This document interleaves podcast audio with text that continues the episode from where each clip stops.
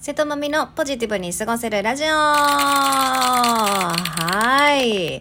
ということで、一回やり出すとね、なんだろう、これ私の性格だよね。一回こう、しばらくこんなに全然ラジオとかやってなかったのに、一回なんかまたやり始めると、またね、また、また配信みたいな。続くんですよ。まあそんな B 型のね、私ならではなんですけど。さあ、あの前回、夫の実家、香川県に久しぶりにね、お盆久しぶりに帰省したっていう話をちょっとしたんですけど、えーあの、お盆に帰省するときは、まあ私何もしないんだよね。これツイッターでもちょっと書いたんだけど、いや、やりたい気持ちはある。なんか、お母さん手伝いますよとか、お姉さんそれ私がやりますとかね。やりたい気持ちはあるんだけど、なんかさ、多分この気持ちになる人いない。なんか実家とか帰るとめっちゃ眠たくならない？これね、私自分の家に、自分の実家に帰ることって普段実はあんまりなくて。で、夫の実家に帰ると、めっちゃ眠たくなるんですよ。なんだろう、居心地がすごくいい。ありがたいことだよね。だからありがたいことなんですよね。なんか、じ、夫の実家に帰るとめっちゃ眠たくなるんですよ。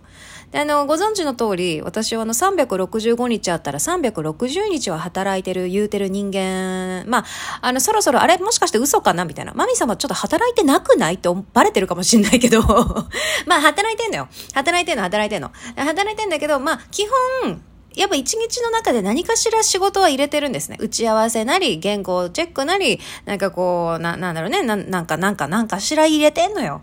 なんだけど、まあ、あの、夫の実家に帰省するときは本当にこう、丸々一日、一日半ぐらいか。本当にこう何も入れてないんですね。やっぱこう集中しようと思って、嫁、嫁の仕事に集中しようと思って、そういう気持ちはあるの、ちゃんと。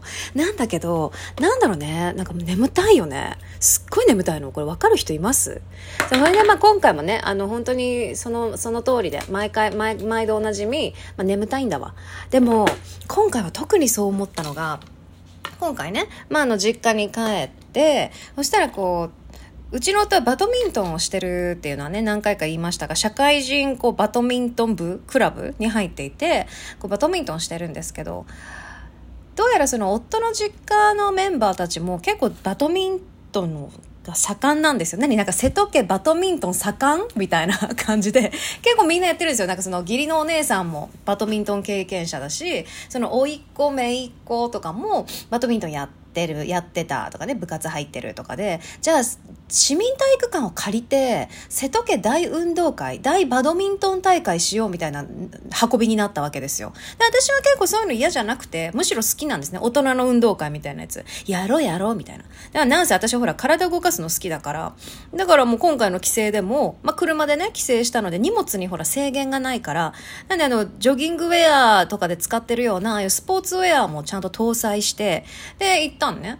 で結構やって、1、2、3、4、何時間やったんだろう ?2、3、4。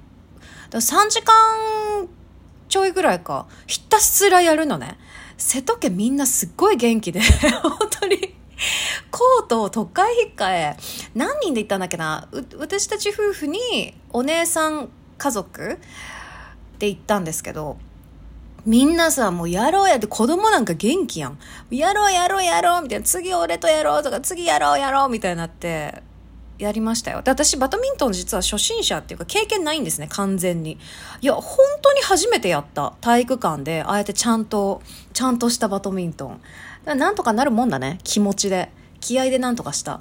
でもそれでやっぱすっごい動くじゃん。バドミントンって前も言ったけど、なんかね、羽子、私的に羽子板的な感覚だったのね、バドミントンなんて。はい、ポーン、ポーン、ポーン、みたいな。本気のバドミントンって違うじゃないですか。あの、大串尾さんとかね、ちょっと古いけどごめん。なんかこう、バド、ね、桃田選手とかもやってるけど、めっちゃ激しいんですよね、バドミントンって。すごく動くのよ。で、意外に、私なんか超絶素人の私がやっても結構疲れた。すっごい疲れた。すごい疲れるじゃん。で、あ疲れたなーってなって食べるじゃん。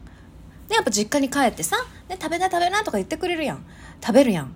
めっちゃ眠たいのね。で、今回の帰省で私がすごくこう、あー毎回こうたもちろん楽しいんだけど、今回はこれ美味しいって思った食べ物が 2, 2つあって、1つは、あの、香川県善通寺市っていう善通寺っていうあの場所にある本当ね地元の人しか知らないような田んぼのあぜ道に急に現れるうどん屋根っこっていううどん屋さんがあるんですけど、根っこはね、根は漢字なの。あの木のね、木辺に、あの木の根に、通はね、カタカナでちっちゃな通。で、子はね、子供の子、根っこ。そう、どういう意味なんだろう、これとか思いながらね。で、本当地元民に愛されてるみたいな感じのところに行ったんですよ。すごい美味しくてうどんが。まあ、香川県ね、どこで食べても基本うどんは安くてうまいんですけど、そこの根っこは、何言ってもう、え、小麦粉の芯、め、ちょっと残ってないっていうぐらい結構しっかりとした太めの、固め、固め太めの麺なの。噛み応えと食べ応えがむちゃむちゃあるんですよ。で、私はなんかどっちかっていうと、大阪うどんみたいなくたくたのなんかこう煮込んだうどんが好きなのね。なんだけど、そこの根っこっていうところのうどんは、あ、美味しいと思った。食べ応え。顎持ってかれるかと思うから。とにかく麺も美味しいし、そのか、硬さも美味しいし、で、おつゆとかね、お出汁の味もすごく良くて、美味しい美味しい。次の日も食べたいとか言って食べました。で、あの初日はそれで、ね、あの、バドミントンもしたもんだし、で、大量のグルテンを摂取したわけじゃん。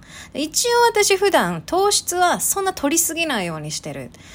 でもまあお米とか食べるけどね。でもうどんばっかりは、あんま食べてないでしょ？出てこないでしょ？あんまり私のインスタグラムとかにも。うどんはね、確かにあんまり出てこないんですよ。私普段日常生活で。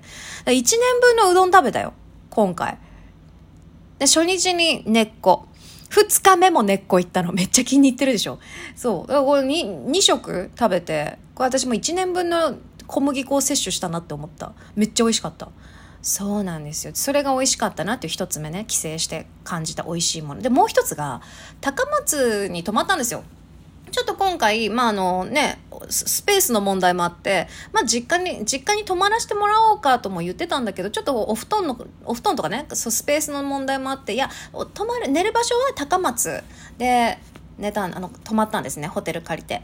で、その高松駅といえば、もうほら、四国の玄関といいますか、ね、あのたくさん人が出入りしていてお土産物屋さんなんかも盛んなわけよでそこにあのオリーブグラッセなるものを見つけたんですねほんとひっそりとしてるよあの本当に探そうと思って探さないと絶対見つかんないと思う私はその時オリーブ関係のなんかお土産が欲しいなと思ってわざわざオリーブコーナーに行ってじゃないともう全然出てこないです。そんなにメジャーじゃない。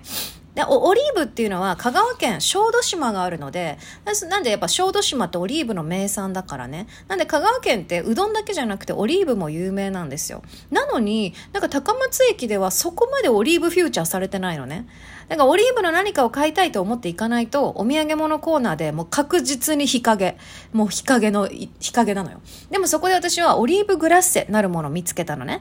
な、な、要は、ほら、お酒のあてとかで出てくる白オリーブっていうの、あのグリーンオリーブ。リーブあれが甘いのよね。砂糖漬け？砂糖まぶしみたいになってるやつ。何これって思って。えー、美味しいのかなとか言って夫と言ってて、夫は全然興味ないのね。甘いもの好きじゃないし。えー、これ美味しいのかなとか言ってたら、隣でワイルドな女の人が、美味しいですよ、それ。とか言って。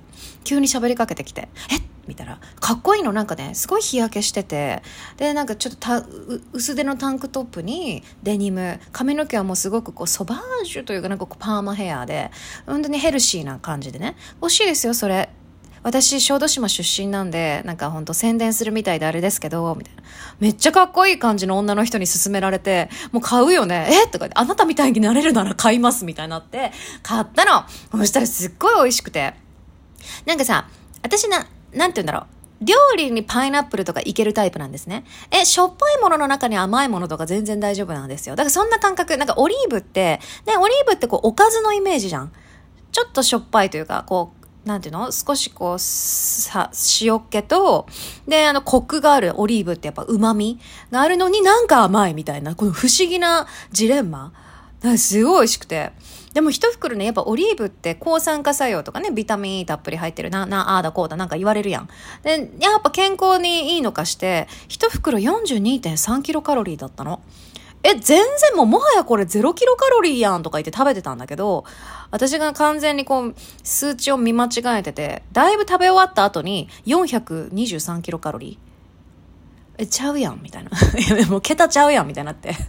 もう、まあまあ一食分やん、みたいな、なりましたけどね。まあだから、量には気をつけながら、ぜひ皆さんの食べてほしいなと思います。外ではやっぱ、香川県以外で売ってるとこ見たことないので、まあ何かでね、あの、香川県に行くことが、高松に行くことがありましたら、あの、東洋オリーブさんのオリーブグラッセっていう、あの、お菓子かな？ぜひ食べてみていただきたいなと思いました。今回の私の帰省で、これ美味しいって思ったのは、そう、根っこのうどんとオリーブグラッセ。